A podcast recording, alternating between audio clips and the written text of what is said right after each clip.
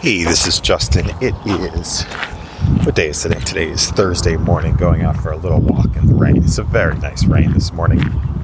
To get the day started, this is AA 2.0. I anticipate and I expect that something extraordinary is going to happen today.